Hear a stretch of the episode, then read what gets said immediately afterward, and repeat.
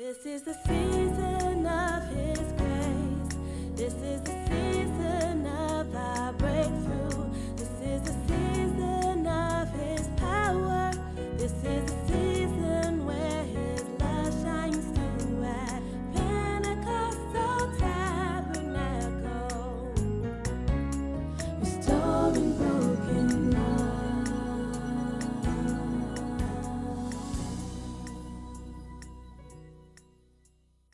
chapter 1, verse 30 to 38.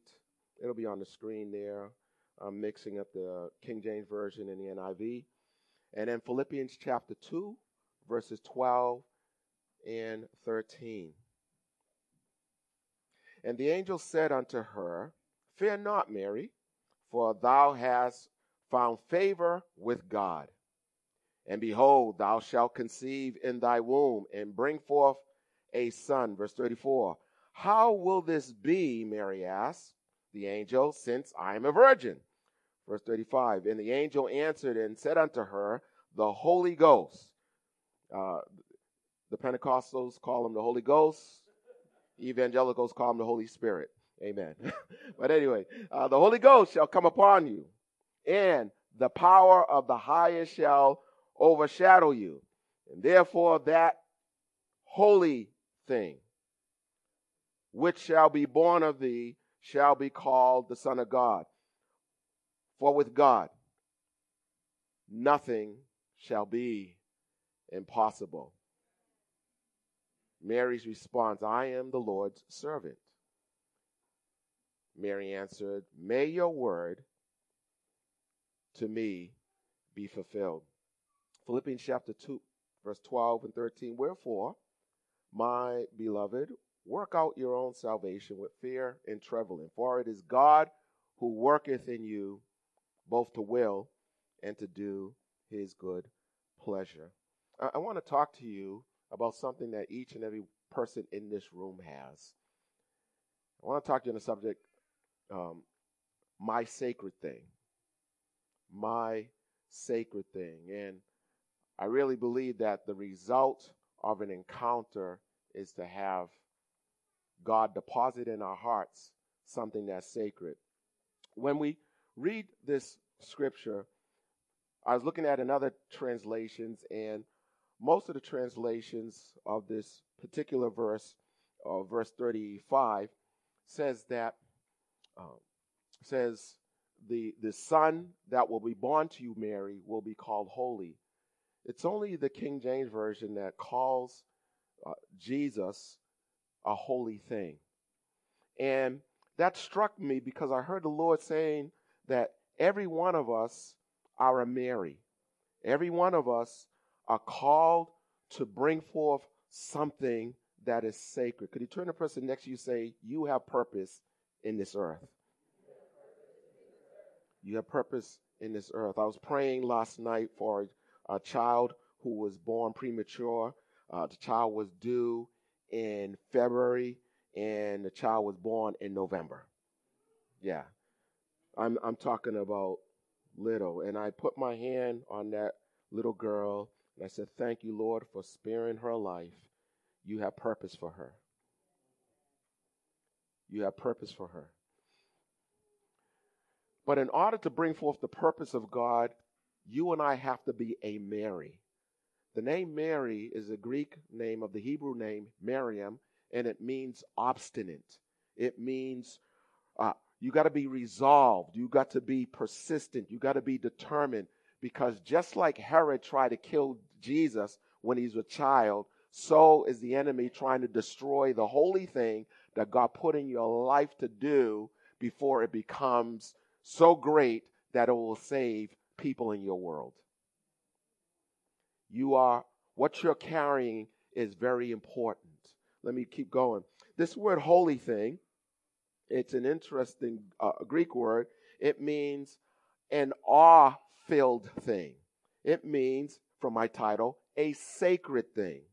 It is the word, the word sacred means set apart for God's use. There is something in you that God put in. That's why Paul says in Philippians, for it is God who works in you, both to will and to do his good pleasure. In other words, God works something in, but in the verse before, he says, work out your own salvation, meaning that God works something in you, but you have to work it out. Are you with me so far? In other words, we have to cooperate with God, with what God put in us. Now, let's keep going. Uh, this word, holy thing, it means a, uh, a thing that is reverenced.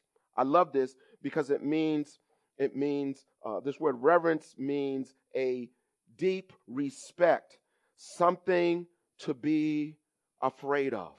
What do you mean? There is, there is something inside of me that God deposited that I am afraid that if I do not cooperate, God's purpose won't be accomplished. The man on the stage, bishop, pastor, whatever you want to call me, I carry something, but guess what? Each and every one of you carry something from God that's just as important as what I'm carrying. I just so happen to be on a stage. Your stage may be your job. Your stage may be your home, your neighborhood, your school class. Let's keep going. This word, uh, holy thing, also means venerable. It means something that is going to command respect for God. There is something that I'm carrying that people are going to look at and say, only God could have done that. What are you carrying that people can look at and say, it's not by might, Zechariah chapter 4, verse 6. It's not by your ingenuity, it's by the Spirit of God. Many times people, you know, other pastors like, man, you got two churches in Cambridge. And I say, only God could have pulled that off. I like this deal that me and God have, and you and God have. And that is, God will work in me, and all I have to do is give him the credit. Mm, let's keep going. This word, a holy thing, it means something to be fostered with tender care, something to be cherished, immaculate. But this is what I want to work on this definition. The holy thing I carry is pure from carnality, meaning it is pure from human effort. Oh, I love this. Now, let's back up. An encounter with God, the word encounter the basic definition of the word encounter that we're working with is face to face with God. Whenever you look through the scriptures that people had a face to face experience with God, it changed them. Now, you may say, Well, I can't see God. Well, you need to understand that the word presence of God that we use, there's no Hebrew word for the word presence. Whenever you see the word presence, the, the word that the Hebrew word is, is the word face. So when I come face to face in the presence of God, it changes me. We used to sing a song, I am changed in the presence of a holy God. Something happens when I have an encounter. Moses was never the same when he came face to face with that burning bush.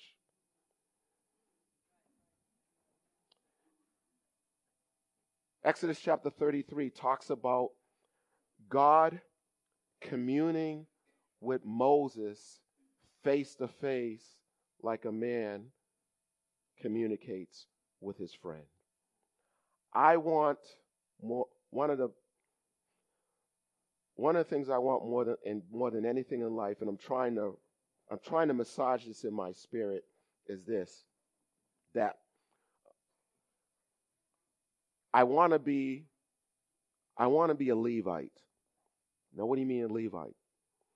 God said to the Levites, He says, when they were going into the promised land, everybody with me so far? When going to the promised land, He says, Judah, you get land. Reuben, you get land. No, Ephraim, you get land. But Levi, you get me. You get me. And I've decided as I'm heading into a milestone year, my birthday next year, I, I said, God, what I want my pursuit to be is no longer, you know, bigger church or, or you know, any of the goals that aspirations that I had when I was a younger man. I want my goal to just be you. I want my destination to just be you. If if I get you, I get everything.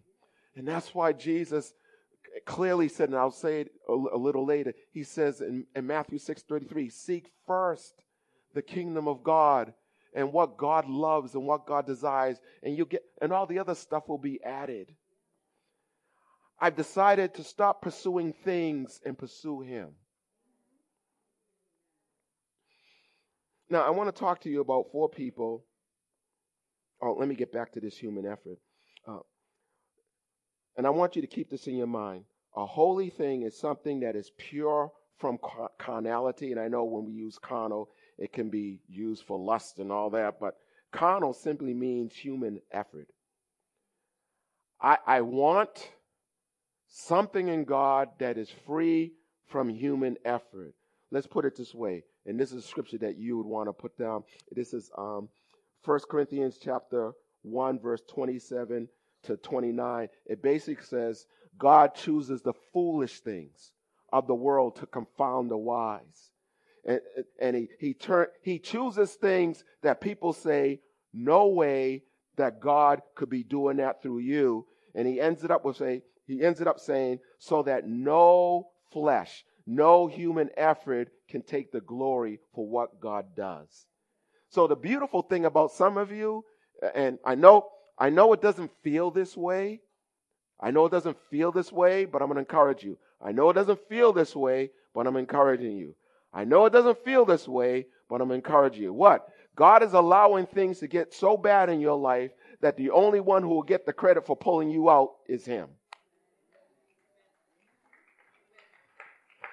Now, now clap by faith. I know it doesn't feel this way, but clap by faith. Yes, God, I know. I know I know you're allowing it to get worse.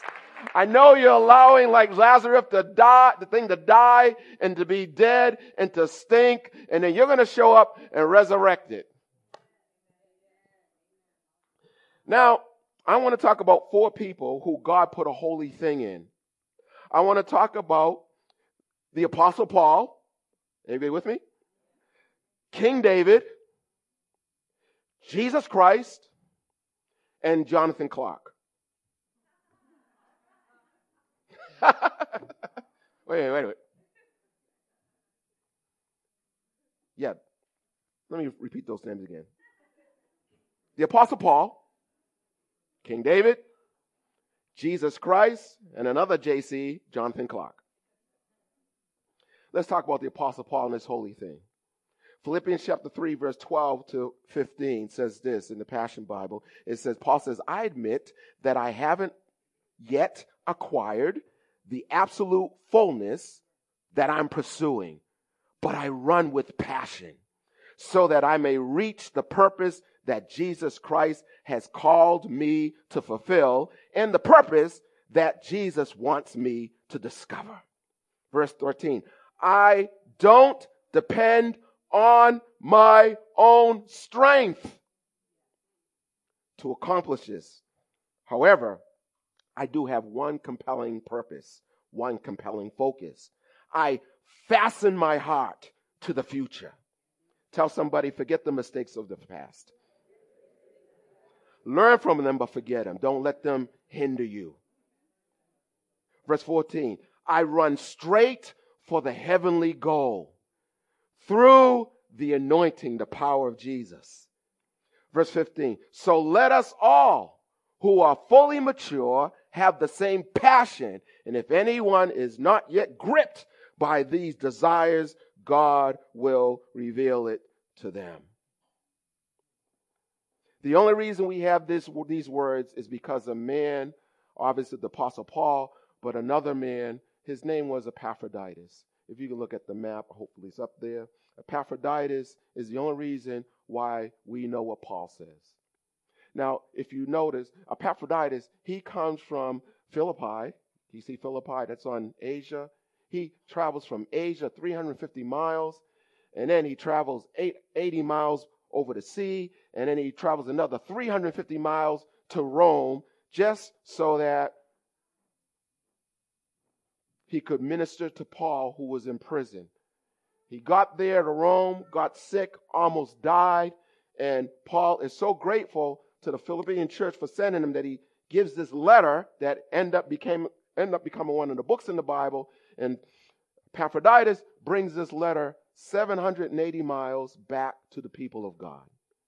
Now you may say, well, what's the big deal? Well, he traveled two continents to give a letter to a people that we're now enjoying 2,000 years later. Now you may say, well, how do I measure that? Let me help you out. If you were to walk from here to Detroit, Michigan, that's what Epaphroditus did to make sure that the word got back to Philippi. Walk. No email. No text messages. No Instagram. Me, me and Paul taking selfies. No. No FedEx. No UPS. Walk. Well, how long did that take? On a good travel, that would take six weeks. On a bad travel, that would take three months. Ah. David in Psalm 27, verse 4, said these words One thing have I desired of the Lord. One thing to have I seek after, that I may dwell in the house of the Lord all the days of my life. The compelling thing, the holy thing that David was carrying is that I want a, I want to create a place that would host the presence of God. And he gave his life to building a house for the Lord. What are you giving your life to? When you stand before God, what are you going to tell him with regards to your assignment? Paul says in the book of Philippians, he says, This one thing I do, not these eight things I dabble in. I borrow that from Professor Howard Hendricks. I just love that expression. Jesus says, again, all of these men who accomplished great things in the Bible, they were carrying a holy thing. They were carrying something that basically said, God, you put this in me, and I'm going to work it out for your honor and glory through the power of the Holy Spirit. I can't do it on my own. That's why Paul said in Philippians chapter 4, uh, verse 13, yeah, verse 13. And again, you know, for those of you who want to come to the Bible class on Tuesday, that's what we're going to talk about. Chapter 4, he says, I can do all things through who? Christ, who gives me the strength. Let's keep going. Uh, Jesus says in, in Mark chapter 10, verse 45, he said, I did not come to the earth to serve. I came to, I did not come to the earth to be served.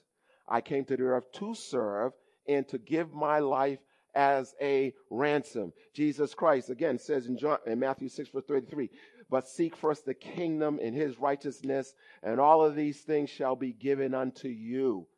Again, he also says in Luke chapter 11 verse 34, he says, if your eye be single, if your eye be focused, if your eye be simple, if your eye be sound, your whole body will be full of life. Now, let me talk about another spiritual person by the name of Jonathan Clark. Jonathan Clark. And you may say, well, how did he get up there? Well, first of all, it's because I asked him. But let's see this picture of Jonathan, the famous now Jonathan Clark. Okay. So, Jonathan, some of you know, he went to Honduras on a missionary trip with his parents and the team. Him and I think the other youngest person on that team was uh, Evan Tao. And as I was listening to Jonathan and talking to him about his trip, I realized that during this trip, he had an encounter. See, not everybody's going to have an angel come to you and say, you, are carrying a holy thing. Not everybody's going to have a burning bush, but we all are going to have an experience where we realize that God is doing something. God is birthing something in me, and I can't shake it. I I can't say I, I can't say this was just a an experience, but this is something that is changing the trajectory of my life. Are you following me so far? Have you? Uh, are there any other people who you've had encounters? You've you've had an experience with God that just changed everything. Is, am I the only one here? Make sure there's others. Yeah, yeah. You, and, and if you haven't had that experience yet, you keep seeking God, and it's going to happen.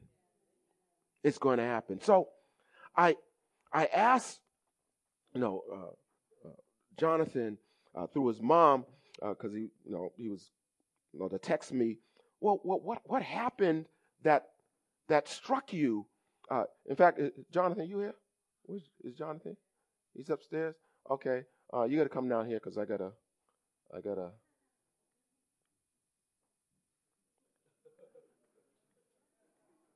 He's like, oh man, uh, but Jonathan does like gift cards. ah, isn't this cool? We got a Dunkin' Donut gift card with our logo on it. This is, I tell you, we got a cool church. You, you know, walk. I, I'm not going to make you stay up here. Just thanks a lot, sir.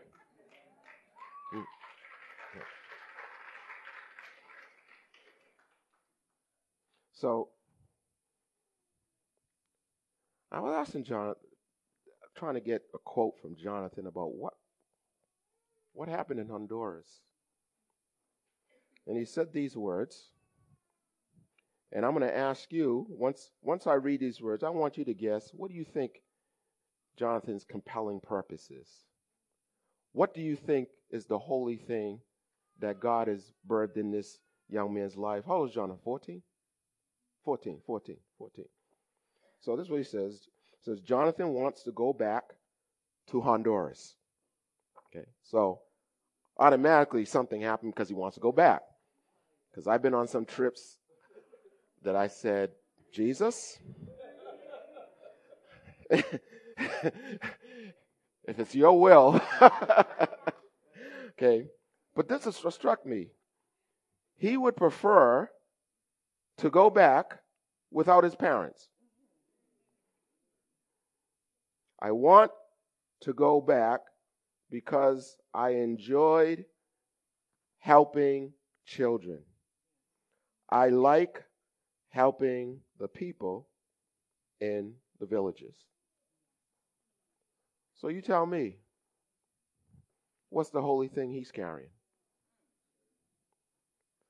This is not a deep question.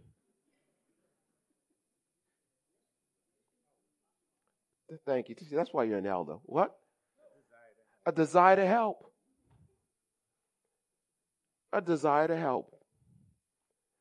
Now, as he gets older, we'll see what vehicle that God uses for him to help people.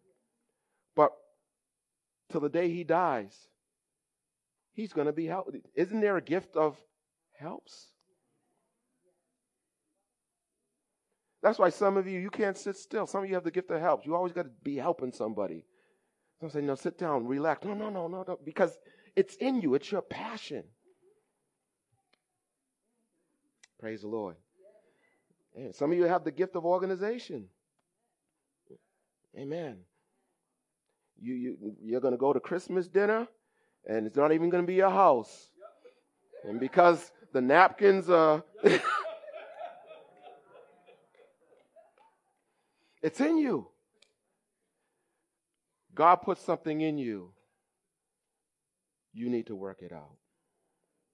I want every Sunday school student to stand right now. Every Sunday school student to stand right now before they leave. This is what struck me what Paul said, and I want you to, those of you around, to put your hands either, you know, on their shoulder or just point your hand to them. But this is what struck me what Paul said in Philippians chapter 2, verse 12 he says, I run with passion so that I might reach the purpose that Jesus Christ has called me to fulfill. And the purpose that Jesus Christ wants me to discover. I want when these children continue to go into Sunday school and continue to be in this environment, my goal, my purpose is, is to create an environment so that our children can have encounters with the Holy Spirit that will change everything. I want them to be Samuels that in the house of the Lord, they hear the voice of God for themselves. And why, why am I struck by, why, by, by, by what Jonathan said is that I had an encounter with God. Now, he wouldn't explain it this way, but this is why I, I had an encounter with God to help people, and I don't need my parents to, to, to stoke that. There's a fire in me to help people that God put there. That's what I want. I want our children to say, hey, parents, you can turn back on the Lord, but I have had an encounter with God that's so real that I don't need you to drag me to church. I'm going on my own to meet my God. So I want you to pray right now, just for a few moments, two minutes, and then we'll let the Sunday school teachers and students go. But I want you to pray, God, help them to discover the purpose, help them to discover the holy thing, help them to discover, Lord. They don't have to be 20 and 21 and in graduate school. They can discover the holy thing, the sacred thing, the thing that you put in there that doesn't require human effort. It is something that was planted by the Holy Spirit. Oh, Spirit of God, I pray for encounters in the Sunday school classroom. Pray for encounters. Even right now, I'm praying for encounters, Lord. Maybe through a song, through a dance, through this word that they would sense, my goodness, there's something in me that God put in me, and I need to discover what that thing is. And so, Holy Spirit, open their hearts that they might hear what they're being taught. Anoint our teachers to reveal the word in such a way, to reveal the word in such a way that it brings clarity and that it is it is empowered by the Holy Spirit. So that years from now, these Sunday school kids will say, like I used to, like I say regularly about Mother uh, Watson, if it wasn't for my Sunday school teacher, I wouldn't be here. So bless them in Jesus' name. Amen. All right, you may go. Thank you, Lord. Hallelujah. Let's just worship right now. Thank you, Jesus. Thank you, Lord. Hallelujah. Come on, let's worship the Lord. Let's worship the Lord. Let's worship the Lord. Let's worship the Lord. Let's worship the Lord.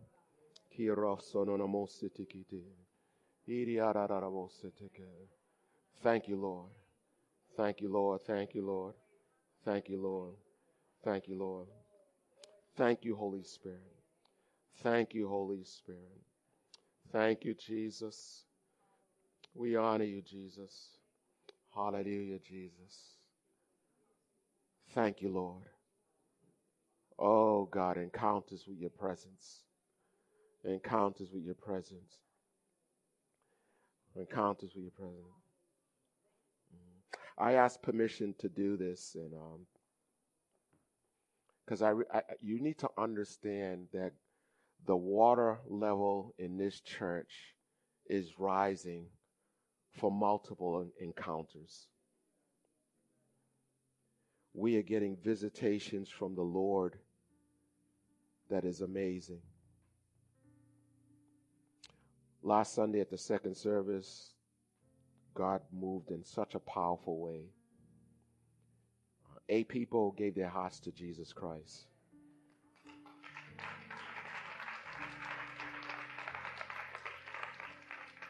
I mean, it was the Holy Spirit moved in a powerful way.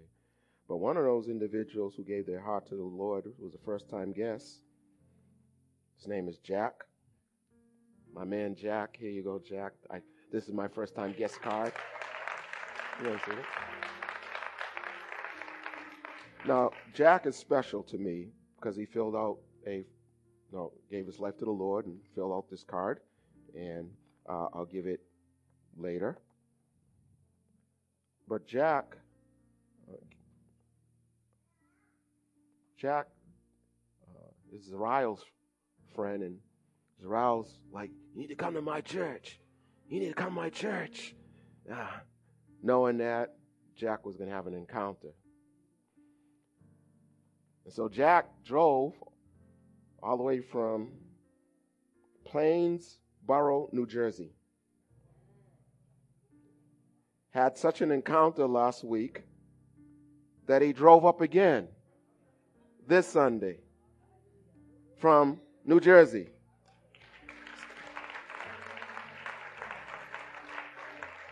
See, when you have an encounter, not only do you want more, but there is no price that you won't pay to get more of Jesus. And it brings conviction to me sometimes because I say, Lord, I have a 20 minute drive from Arlington, and you have people who will drive. How, uh, I'm not. I'm not even gonna ask how long it took you because maybe you might have broken some laws to get here. Only kidding. but the point is, is that there's something here in the waters, in the spiritual waters, that if we keep going for God, I'm looking for the day when people will be instantly healed with nobody laying hands on them. I'm looking for the day that during our worship, people just come to the altar saying, I want to give my life to Jesus. Who spoke to you? I don't know. I, I heard someone speak to my heart. I think it was God, but I'm here. Oh, that's what it's all about. I've been doing a study on the book. It's called Growing Growing Young, and it's a study by uh, done by Fuller Theological Seminary on why millennials don't come to church.